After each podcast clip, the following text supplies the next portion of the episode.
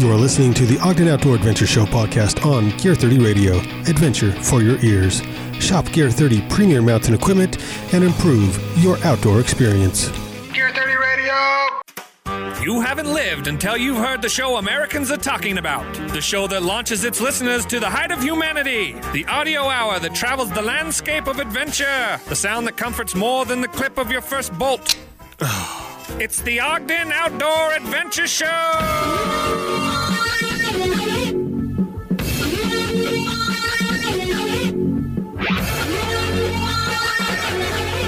Where outdoor adventure summits the airwaves. It is the Ogden Outdoor Adventure Show. I'm your host, Brandon Long, on belay with you for the next hour.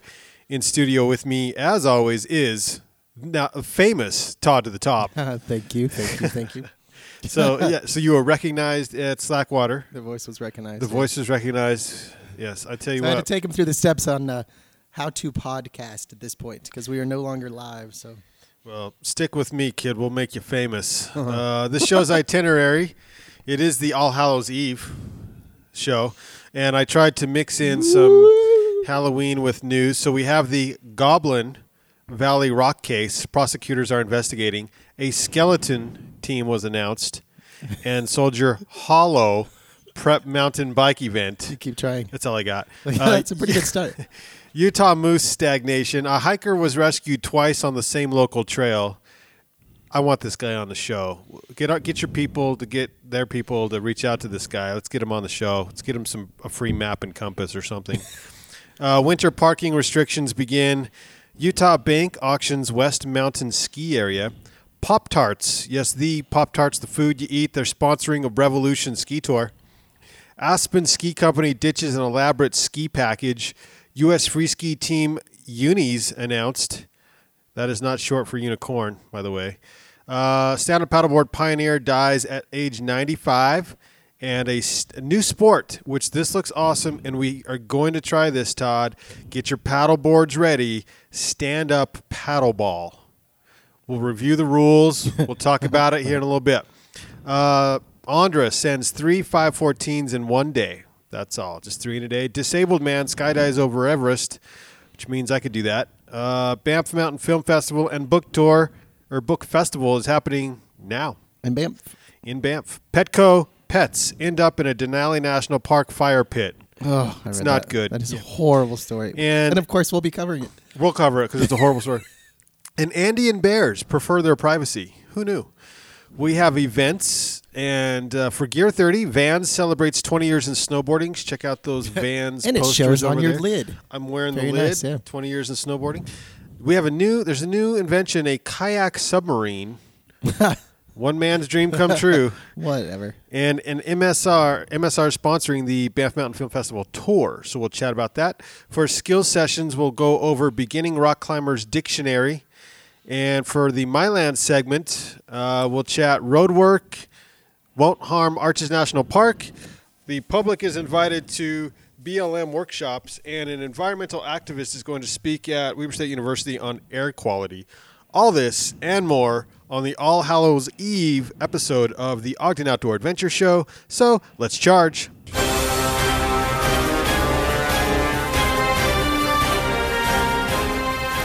He summits with the agility of a mountain goat, flashes routes faster than UPS, is more intimate in the mountains than Jake Gyllenhaal.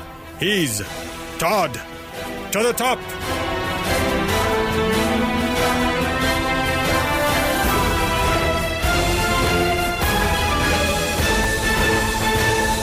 Alrighty. So for news this week, All Hallows Eve, Goblin. That's right. The Goblin Valley rock case. You know, I didn't know these guys were not getting prosecuted, but apparently they're looking into that now. So this is a n- international, I'm assuming, at least national story of thank, the thank you, YouTube. Yeah, Thank exactly. you, YouTube, and these two idiots. The Emery County Attorney's Office confirmed Tuesday it is investigating the quote unique in quote case of two Utah Boy Scout leaders who pushed over a rock formation in Goblin Valley State Park. Emery County Attorney David Blackwell and Deputy County Attorney Brent Langston recently joined state park officials to review the site where Highland residents Dave Hall, Keep these two names in mind. Dave Hall, idiot number one, and Glenn Taylor, idiot number two, pushed over a goblin formation, also known as a hoodoo. Um, do you remember that band in the 90s? Um, Hoodoo, voodoo, voodoo, it was Guru? Hoodoo, Hoodoo, Hoodoo Guru. Guru, Yes, nice call. Uh, the men later posted a video of the incident online. It went viral. Yes, it did. You're That's gonna what do happens. something stupid. You don't post it because I guarantee you this isn't the first time idiots have done this to you know monuments like this. But at Right. the same time, don't video. This was pre YouTube, and yeah. Uh, so they say this is a unique case, and investigators are being very thorough. The county's attorney's office recognizes the public interest this case has generated and will carefully review it. So they are undergoing investigation right now. No charges, though, yet have been. It's like, dude, you have it on video. How is how do we not have charges yet in this? But uh, uh, story number two: skeleton team has been announced. That's right, the U.S. skeleton team. This is right out of Park City. So uh, these guys may have gold medals on around their necks here in a few months. John Daly, Matt Antoine, we'll know how to say his name after the Olympics. Oh, yeah, yeah. and Kyle Tress. They were uh, selected Wednesday to the U.S. national skeleton team, joining Noelle Pikus-Pace and Katie Uhlaender as the World Cup season looms. Uh, good luck, you guys. I don't. It had skeleton in the title, so I had to bring it up. Like, I mean, we don't may normally, not have covered the story, we- but that skeleton in the title. Yeah. and it's sort of local. They they practice up there in Park City, so good luck to the team, the U.S. national skeleton team, and that is in Sochi next year. So now for uh, at Soldier Hollow last weekend, the Utah's prep mountain bikers competed. So more than 400. That's a lot of mountain bike high school mountain bikers. But more than 400 Utah high school student mountain bikers raced Saturday at Soldier Hollow. It was originally designed for the 2002 Olympic Nordic ski racers. Uh, the event was the fourth race out of five organized by Utah High School Cycling League and the final event in the Wasatch before the state championship next month. Guess where the championship is, Totters? Moab. Well, that's not a bad place to be. Right? Yeah, it's like, oh, bummer. It's late Now's November. I get to go go to mid November. I got to go to Moab and compete. So, depending on their course, they raced either two or three laps or four laps on a 5.7 mile course. And the top finishers were uh, Olympus High's Justin Griffin winning the varsity boys race for the third event in a row. And Park City's phenom, Haley Batten. She is undefeated this year in high school mountain biking. Nice work, Haley. Um, boy, that would be fun. Oh, to be on a high school mountain bike team. It's not a bad gig. Thus ends the All Hallows Eve tie-in. Next up is sort of a, of a boring story, but somewhat interesting. I thought to me. Let me be the judge of that, okay. Brandon. Thank you. Uh, biologists. Anything that starts with the headline. Boring. Sorry. biologists. They're studying the stagnation of Utah moose population. So you know what that means. They're wondering why a bunch of these moose are just standing around. Although moose populations are on the decline in many parts of northern United States here in Utah, the animals seem to be holding their own for now. Our populations are not particularly declining, but they are stagnant in some areas. Uh, they're typically seen holding signs Vegas or bust. Um, how the heck did I get down here from Alaska?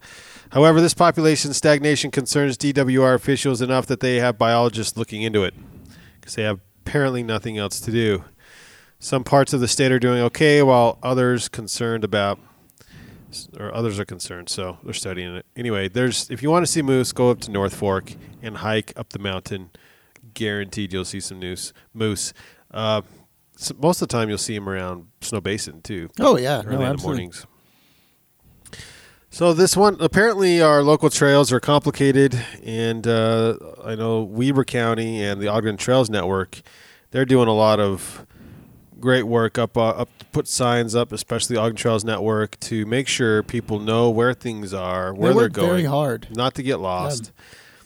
Davis County needs some help, however, uh, apparently, because one hiker has been lost twice this year on the same trail, has been rescued twice on the same trail. Uh, I'd this, say by the fourth time.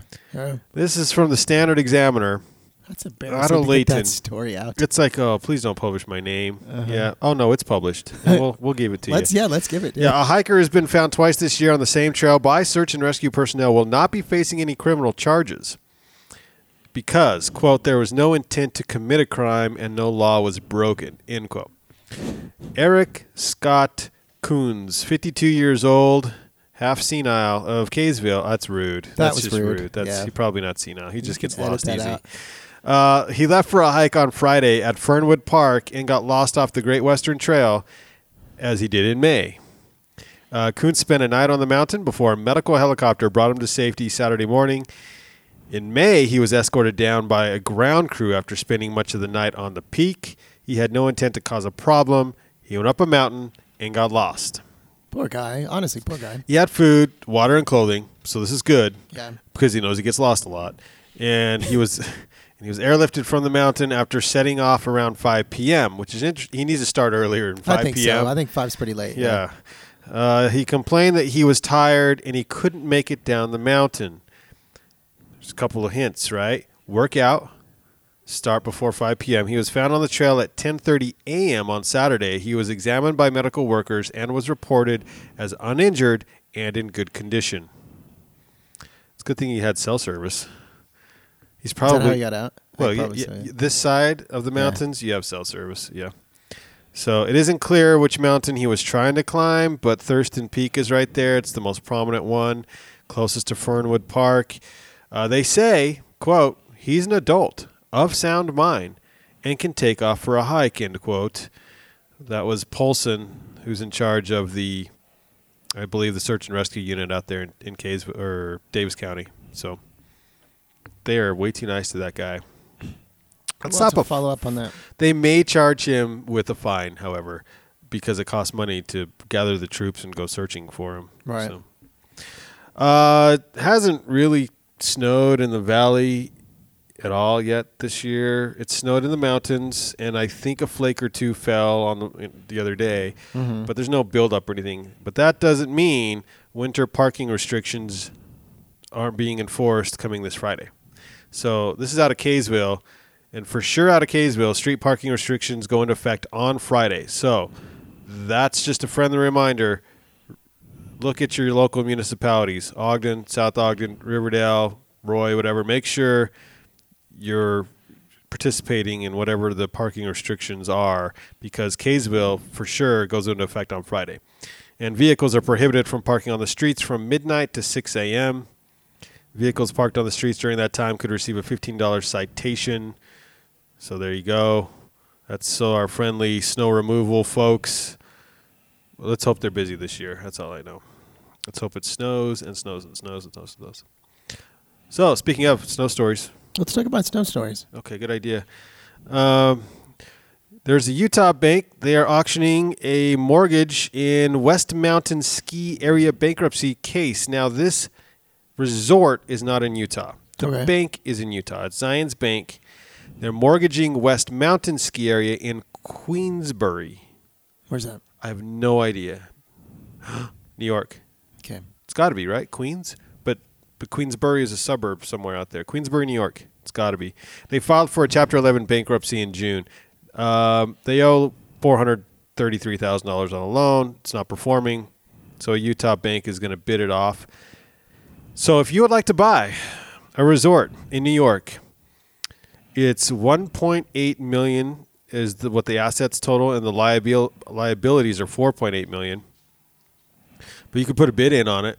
I got like 10 bucks, so we could pool our funds and I think I got see more than can- that. You do? Yeah. Let's do it. Um, they're selling season passes right now, priced between $99 to $300, and with a caveat that says purchase season passes are refundable if the resort does not open for 2013-14 because they are in a bankruptcy.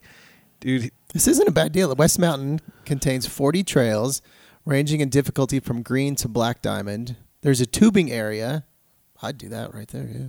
Containing four 700 foot, foot shoots and two 1,000 foot shoots. That sounds like fun. There's a lodge with the cafeteria.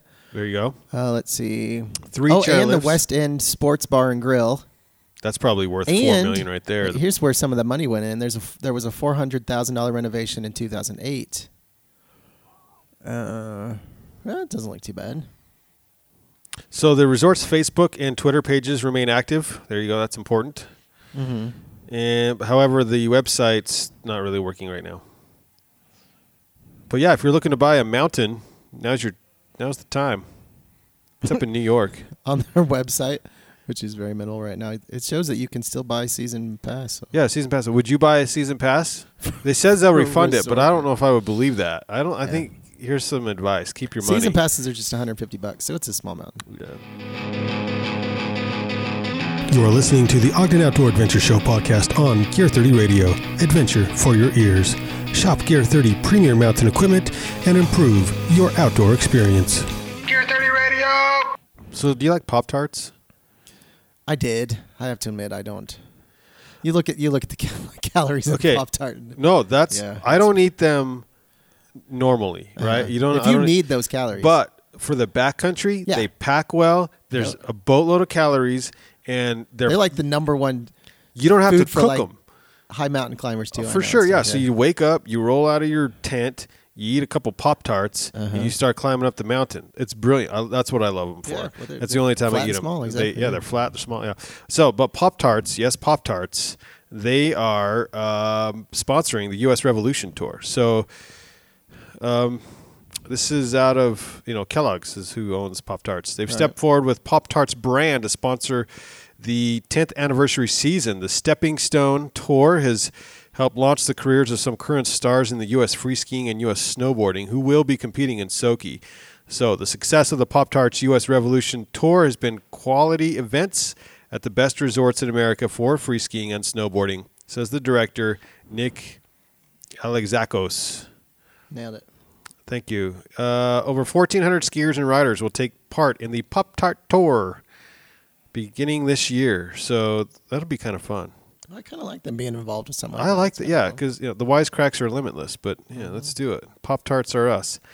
Uh, the tour begins February 3rd in Pennsylvania, Seven Springs, moves to Boreal, California, and then ends up in Sun Valley, Idaho, March 3rd through the 7th. They're all half pipe slope style courses. So good luck, Pop Tarts. Hope you sell a lot more Pop Tarts. Uh, now, there was Aspen had a controversial ski package that they're not going to do because it's not environmentally friendly. However, it would have been pretty cool. But Aspen Ski Company, uh, they operate the Aspen Snowmass Resort Complex. They've decided against offering a special vacation package that would include a heli skiing in Silverton and then a private jet trip to how do you say this o- OJAI Valley Inn and Spa in California.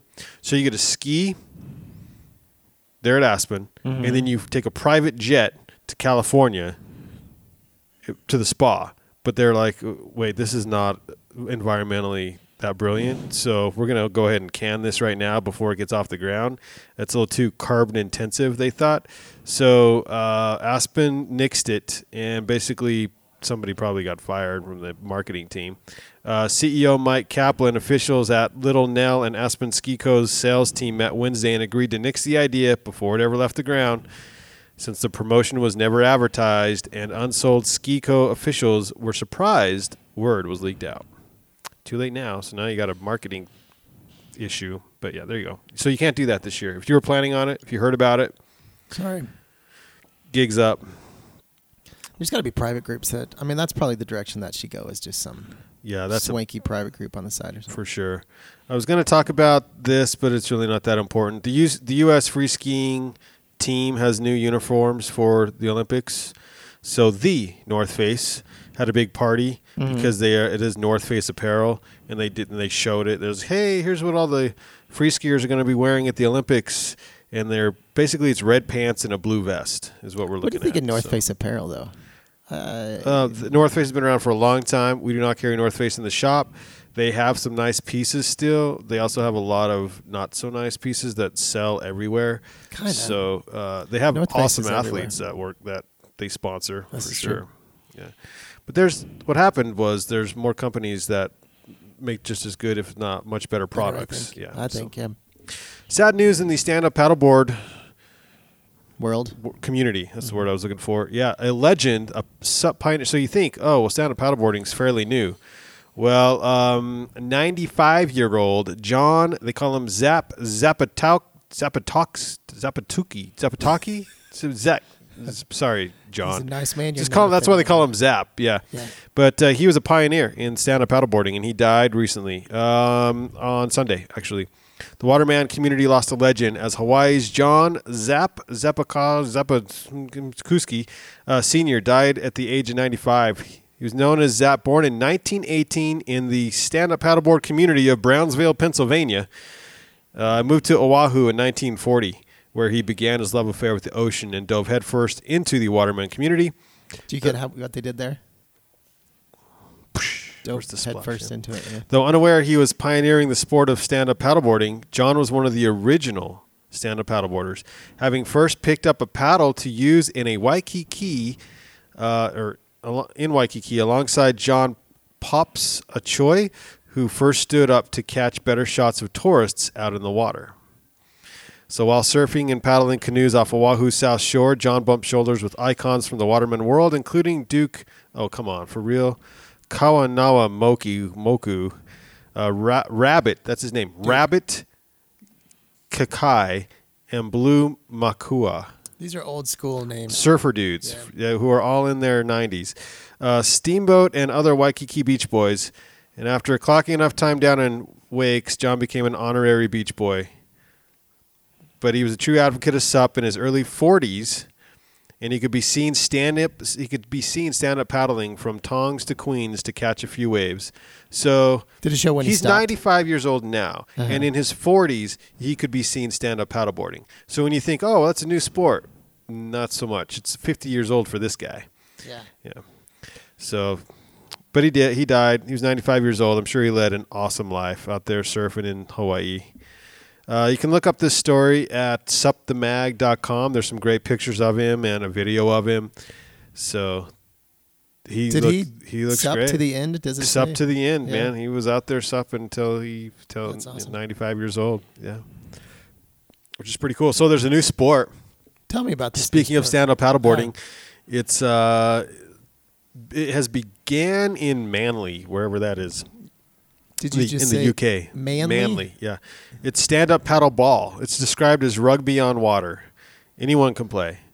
It's not an everyday new sport. Isn't it's not every day in new sports invented, of course. Um, certainly not one described as rugby on water. So it's the brainchild of the Manly Kayak Center and the Manly Wharf Bar. Stand-up paddle ball also combines elements of netball, water polo, and lacrosse. All- Is there drinking involved in this game? there can be. Yeah, it depends on the night. While trying to remain upright on a paddleboard, enthusiasts fine tuned the game last season and they're going to launch a public competition next week to increase demand. It says it's really quite easy. It's more about fitness. Um, it is contact, so people can't go thinking it's going to be like a touch game. It's like rugby on paddleboards. You can tackle people off their boards, but you can't have any contact with the paddles because of injury. So you can't just take your paddle and whack them in the back and Uh-huh. stuff. You, but you just go tackle them instead. So- From your board. from your board, yeah.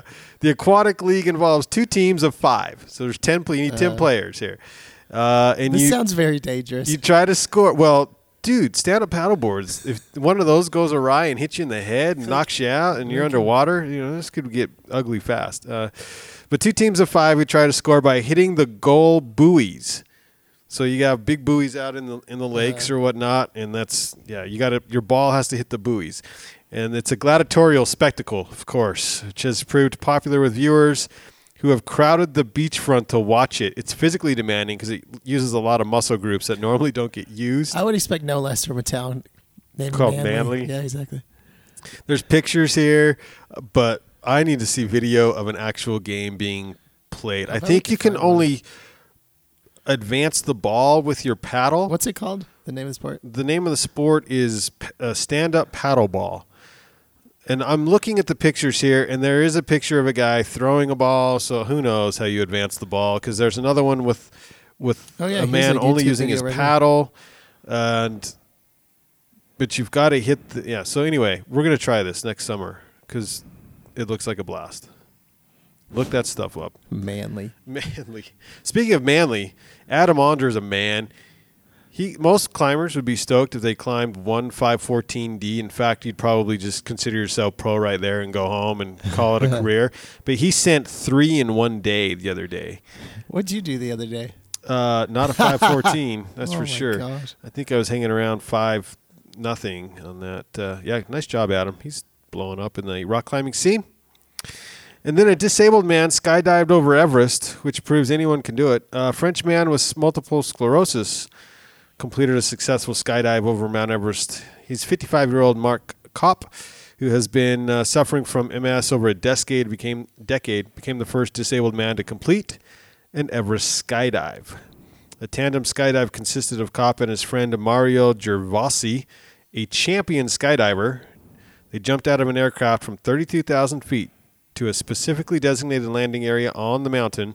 He spent the first several thousand feet in free fall before landing on the platform nearly 20,000 feet up the peak. It is a high. So that's a high drop. Yeah, well, that's kind of cool. That'd be fun. He's not doing too well with the MS, so at least that gives him some some fun, some thrills. You looking up more pictures? I'm looking up sup ball. Sup ball. Mm-hmm. Uh, it can't be that popular uh, yet, except for in the town of Manly. So, what do we have to do to get up to the Banff Mountain Film Festival that is going on right now? October 26th through November 3rd. There is still time. There's 80 adventure films this year, showcased from all over the world. Also, um, there's tons of books and art and uh, parties. I want to go up so bad. That's honestly on my list. I would love to go up there. I don't want to go up there during that week. I think it'd be amazing. Some of the films, I'll tell you the names now because in a couple years they might they may be uh, Or- second nature. In a matter of months, we might be seeing these. Seeing them here, yeah. On the tour version. So this year's festival will highlight adrenaline-oriented films like Cas- Cascada, Split of a Second, and will also include some of the larger productions of the year like Valhalla and Into the Mind. Now, have you seen clips or anything for that Valhalla? That looks No, intense. It's, no, looks- it's a big one. But Banff Mountain Film Festival 1213. Oh, that's the old one. We need 1314, right? World Tour. Yeah. Because this is the okay. This is the seven-minute clip from last year. So never mind.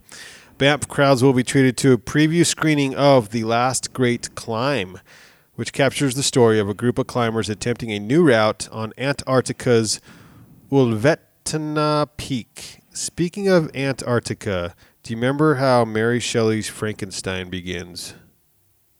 I think so. I don't know. in Antarctica. They crashed their ship on ice, and the crazy guy, the crazy guy, it was on last night.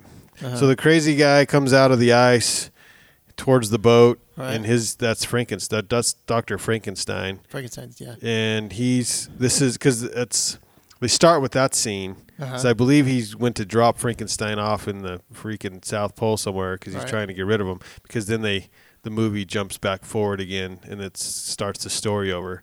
But uh, anyway, there you go, Mary Shelley's Frankenstein. Thanks. Uh, there's a couple standouts. Uh, the, that I, this is probably a similar same piece as far as the BAM festival. Let's see. Uh, one called "The Last Great Climb." Did you read about that? Captures the story of a group of climbers attempting a new I just route. read this. Oh, is that the one? No, it's right underneath. Sorry, it's right under this. Uh, uh, a 3D screening of Beyond the Edge. That's what I was going to read about. Beyond the Edge. uh, depiction of a 1953 summit bid on Everest in 3D. I think that's the next summit bid. That's the next direction to go for some of these outdoor films. The good 3D. I'd love a good 3D outdoor one. I mean, I'm sure they've done some decent ones, but I don't. really I haven't one. seen any or heard of Yeah. any. So That'd be rad. I don't know if they would tour with the 3D one or not. Probably not. I finally have a Alaska story. There were small pets found cooked in a campfire in Denali. This is a horrible. This is a horrible story with a good ending, so stay tuned. Uh, an employee of Alaska's Denali National Park was on his way to a landslide. Um, when he took a detour to investigate a pile of trash, he discovered the site of a modern Neanderthalian feast. What in the word is that? Uh, the charred remains of a partially eaten rodent, a crushed mouse, a head of a baby python, and a turtle that was nearly frozen to death, along with the receipts from a Petco in Fairbanks, Alaska. That's when things took a turn for the worse because we began realizing that someone had actually gone pet shopping at a box store and then came to the park to start consuming the pets. So awful. Quote, there was evidence that a visitor had a small campfire, end quote, said park spokeswoman Maureen Gualtieri. Park rangers found a few boxes from Petco and found that multiple small pets had been cooked in the campfire. The National Park Service is working with Petco to identify the person who bought the pets. But Gualtieri says they have yet to pick up a lead. So now, as for the turtle that was frozen, it was a red eared slider, and park rangers were able to warm it up, and it now lives with the family in Healy, Alaska, who named it Lucky. Okay, that's a Turtle lives. story, Didn't quite make it into the fire. or get et. It's frozen like uh, in time there, and then yeah, it's good old Lucky. You know, Lucky's going to get eaten by the dog or something No, at some no, point. no, no, no, that's horrible. No, no, no, no, no. Our uh, weekly bear story. Did you see the Andean bears? Apparently, love their privacy. Uh, they were photographed destroying hidden sensor cameras. So, uh, Andean bears, they love to wander remote forests in search of fruit and other goodies. What do they do not like, apparently, is being photographed by those annoying flashing trail cams. The accompanying video, which is on this story here, which we can post up at grindtv.com, so we'll post it at the when we post the OOA show. It shows Andean bears destroying a hidden sensor camera in the Bolivian jungle. You can watch between 25 and 30 seconds as the three bears paw at the camera on a tree trunk and uh, scattered briefly after the flashing unit goes off. So yeah, they don't want to be recorded. They're having private time, and they so they destroyed the cameras. Uh, we'll post that little video up. Yeah, good stuff. Um, that's all the news I had. We do have some events coming up. Today, Deer Valley wants blood, so you can go to the blood drive if you're in the Deer Valley neighborhood for Halloween. And then tomorrow, the day after Halloween, Snowbasin is having their annual Halloween party. What's tomorrow? Friday? So Saturday is the McConkey movie tour at the Cliff Lodge at Snowbird.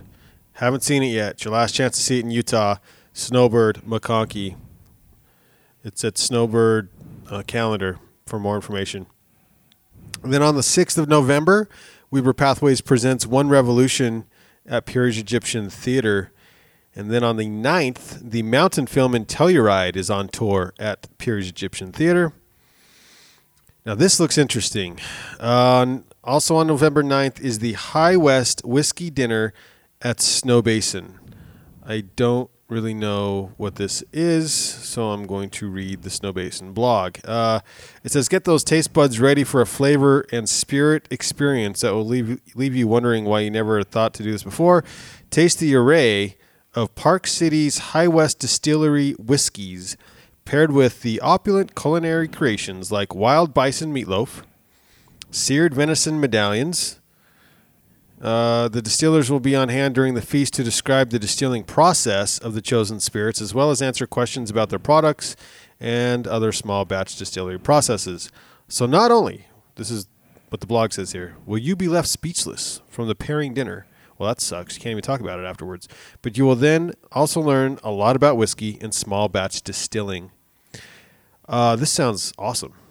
That sounds really It's a self-guided discovery of the taste palette. Ooh, it's an adventure of your mouth, as well as nourishment for the mind and soul. All right, that's a little over the top. Earl's Lodge doors open at 5:30 with the bartender chosen uh, cocktail and chef-made snacks, and the tasting begins promptly at 6:30. It's 65 bucks for the dinner, which includes the spirits. For more information on High West Distillery, Google it and the the rest of the information is here on the Snowbasin blog. But that sounds pretty awesome. Keep that in mind for your activities on November 9th. And then on November 16th, if you want to purchase a Snowbasin season ticket, Snowbasin will be at Gear 30. Uh, they will be, you can come and pick up your, if you already bought one, you can come get your pass, get your picture taken, get your pass made, Oh, and you'll have it. That's So it'll cool. open their first day is like Thanksgiving or the day after. So it's just a couple weeks after. So November 16th, be here at Gear 30. Whew, that was a lot. You are listening to the Ogden Outdoor Adventure Show podcast on Gear 30 Radio. Adventure for your ears. Shop Gear 30 premier mountain equipment and improve your outdoor experience. Gear 30 Radio. Did you know? Everyone's familiar with Vans, Right, of course. Vans of van. But did you know that they have now been in the snowboard industry for 20 years? I didn't know that. My hat should say it. yeah. yeah. Vans Mountain Edition, 20 years. That's a long time. That is a long time. So they threw a party. Why not? They celebrated their 20th anniversary of Vans Snow last Thursday at the House of Blues, or sorry, not House of Blues, the House of Vans in Brooklyn. House of Vans. Yeah. Uh, joined by more than 400 friends and fans, the Vans Snow team hosted an intimate evening to honor their 20 years of iconic snowboarding heritage. So the rep was in here last night. They have a Uh-huh. brand new line of Vans snowboard boots. You posted some pics. Those are posted good the pics. They are on bo- well, actually, it's on our Instagram. So you, Yeah. if you follow us on Instagram, you'll saw you, you saw that first. It hasn't hit our Facebook page yet. That's why you should follow us on Instagram. Uh, also, it's on Twitter. The the boot line that we'll be carrying is one female boot and then three uh, other boots, including their top of the line boot, which uh, pushes the five hundred dollar mark, which is half of what some of the ski boots are actually still, Yeah. but it's it's double kind of the price of their other boots. So the the, the most of the line is like one seventy nine to I think one seventy nine to two hundred ish, which isn't bad at all. And they they vary from uh, the footbeds are different in each. They kind of go up in the line. You get a better footbed the more money you spend, and you can choose between like a lace up boots and or a oh it's the I can't remember the brand that makes. Oh my gosh, it's it's the wire. What's great about those boots is they still have a Vans aesthetic. Like they look like Vans. They look like Van shoes, so only cool. boot mode. Yeah. What is that wire called? Oh my gosh, they're huge. But they're they're that company is now partnered with Burton and all these other companies too. So it's not like there's it's going to be too original, but the design and the warmth and uh, they've got some pretty cool stuff going on. So uh, come in, try on a pair. We'll have them. Actually, we don't have them yet. We saw Plus, them if you've night. supported Vans for years and years and years, get their next product. now wear them in the wintertime. No kidding. Would you buy a kayak that turns into a submarine? Uh, yeah. yeah. A new kayak that can transform into a human powered submarine within seconds. I'd rather have a car that turned into a submarine, but whatever. Yeah. It gives paddlers a new stealth means of transport because you need that. Oliver Filuetes Subo. Is he Frenchy? Yeah. He's the Kayakum submarine. It includes a sealed hatch, oxygen tank, and CO2 filter for dives of up to two to three hours. Once you're sealed in, your paddle becomes a distant memory. You were just kayaking? Question mark. And a swimmy, s- Wait a minute. swaying rudder extends out the back to give you propulsion, like a shark appearance. Is oh there a my picture? goodness! Yeah, no, there's video. Four minutes of video. Yeah. Oh, we'll post it. Don't you worry. It's ugly and big, and this man realized his childhood fantasy. And you can too, provided you're not claustrophobic. It is the kayak that turns into a submarine, not going into production anytime soon. So we just t- chatted about the Banff Mountain Film Festival is happening right now. The tour happens in the spring after they pick all the winners and things. The main sponsor of the tour this year, one of the main sponsors, is going to be MSR. So the Seattle-based manufacturer of high-performance outdoor equipment. They've supported mountain expeditions since 1969 in 2013, that's 2013. MSR pays homage to its mountain heritage with its 10th annual sponsorship of the October 26th through November 3rd Banff Mountain Film Festival. Oh, they're oh, they're they're sponsoring the festival and the tour. I thought it was just the tour, but they are f- sponsoring the film, tour and festival. So there you go. MSR stepping up. One lucky attendee will win MSR's World Tour Grand Prize, which is more than $800 in gear, which includes the reinvented MSR Hubba Hubba NX tent, the Lightning Ascent 25 snowshoes, which we will sell here at the store, and the Deploy TR3 poles. The reinvented freestanding two person tent shaves 9 ounces off its predecessor and is the latest in performance design and technology. Enter to win. I believe you can enter to win when you go to the tour this spring. Have you seen that new tent yet? Have not seen it yet. Uh, yes. That used. I mean, That used to be like one of the names in tents. Yeah. That was like one of the big ones. No, and we're we're moving more into, I believe, that direction. So, Nice.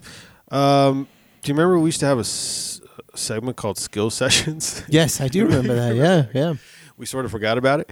Uh, I do have a Skill Sessions for this week, so So I'll give you a minute. cue the to Skills gra- Sessions music. Grab your pen and paper. Yeah, exactly. Uh, we never had a skill session one.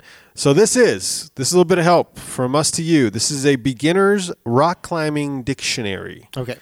If you've never climbed before, words like belay, cam, beta, crimp, crux, flash, gaston, Yeah, if you've heard our opening since the beginning, you would know you would know what this but is. But you don't know what Yeah. belay means, You we'll don't tell know you what belay now, yeah. means. So, uh, yeah, we- we'll post all of them. We'll go through a couple quickies here. So, belay is securing the rope while your partner climbs. It's your belayer. You'll have a belay device that provides friction to a rope system if your partner falls. The device will lock itself or help you support their weight. That's belay.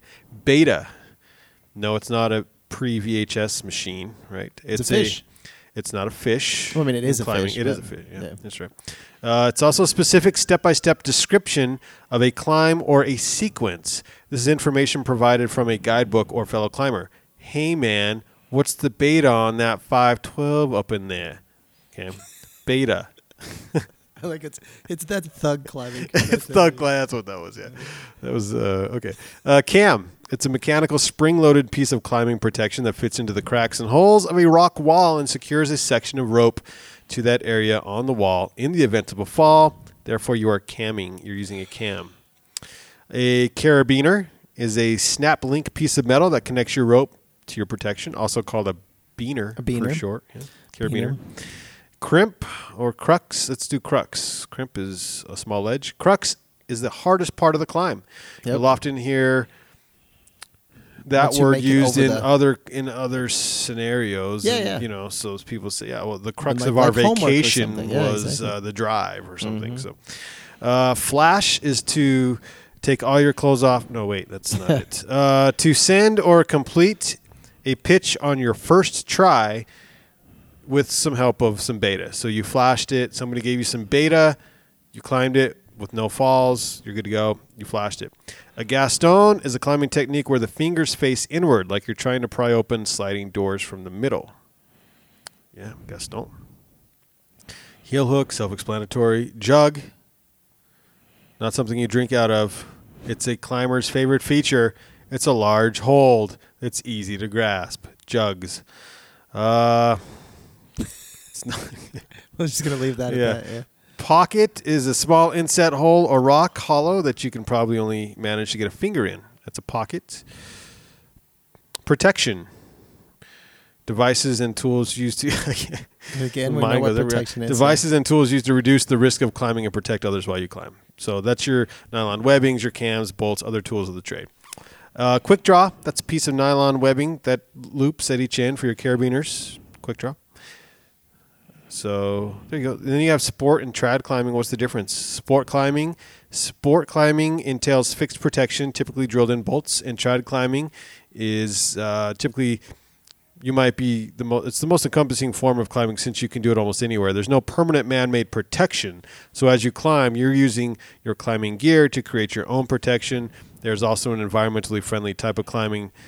It is known as an environmentally type of climbing. It can be anyway, which doesn't naturally harm the rock. So there you go. There is your skill sessions for the week. Skill sessions. My lands. We need uh, Oh, you still need to get that recorded. Grandma Long's uh, my, My lands. When she swears, she says my lands over and over again. That is her swearing technique, and we will. Uh, This year, that's our goal. We'll have to get that. Yeah. So, uh, road work won't harm Arches National Park. Study finds. This is out of the Deseret News. They have there's some proposed road work that's not going to significantly affect Arches National Park. So there you go. That's about all you need to know there. Also, if you would like to be involved in information on the BLM, Bureau of Land Management, there will be BLM range specialists that are presenting a series of workshops slash field trips on how science is used to monitor land health on BLM lands and Grand Staircase Escalante National Monument. how the collected data helps ranchers and land managers make livestock management decisions, and so on. Sounds like a good time. Uh, the workshops will explain long term trend studies if you are interested in this stuff. You don't have to be a scientist or a rancher or a land manager to learn anything from these workshops. You can just show up and be informed. So they're open to the public. This is also on the Deseret News. And then up there at uh, the school you're attending, Totters, Weber. WSU, have you heard anything about the environmentalist Chip Ward? Yeah, I've seen signs, but tell me about it. They market well up there, right? Uh, environmental and political activist Chippy Ward will present Please, No More Environmentalists. uh, embodiment as a path to ecological citizenship. That is the name of it. It's part of Weber State University's year long dialogue about air quality. The public is invited to the presentation on November 5th at noon in the Wildcat Theater. So there you go. Could be an important talk. This last winter was rough. The, the air quality was pretty bad. Air quality was bad. It was bad. That's all I got for this week's show. You have any stories or input or I got one little stat that's uh, stats are good? we like that. Yeah. Uh, for those bike friendly people out there. Okay, so last week, uh, outside uh, news uh, reported that Groningen, Outside magazine news? Yeah. Yeah. Uh, Groningen, Netherlands, is the most bike friendly city in the entire world. So, I would have guessed that. so it's Netherlands. That doesn't surprise you, right? Yeah. But it turns out the rest of Europe is pretty bike friendly too. Again, not a huge surprise to me, but it's good to see it down on, on paper or internet form. Uh, in 2012, NPR reports bicycle sales outpaced new car sales in 23 of the 27 member states of the European Union. Interesting. That's pretty Wow. huge. Uh, the figures might even be higher than that, as data was not available for Cyprus and Malta. Uh, Germany had the highest number of bike sales, 3.9 million. That's a lot of bike sales. It's a lot of bikes. Followed by Britain, France, Italy, and Spain. A lot of these bikes are cost as much as cars. Well, Well, some of those high used cars. Yeah. The commuter ones and things like that. I don't, I don't think they're quite as much.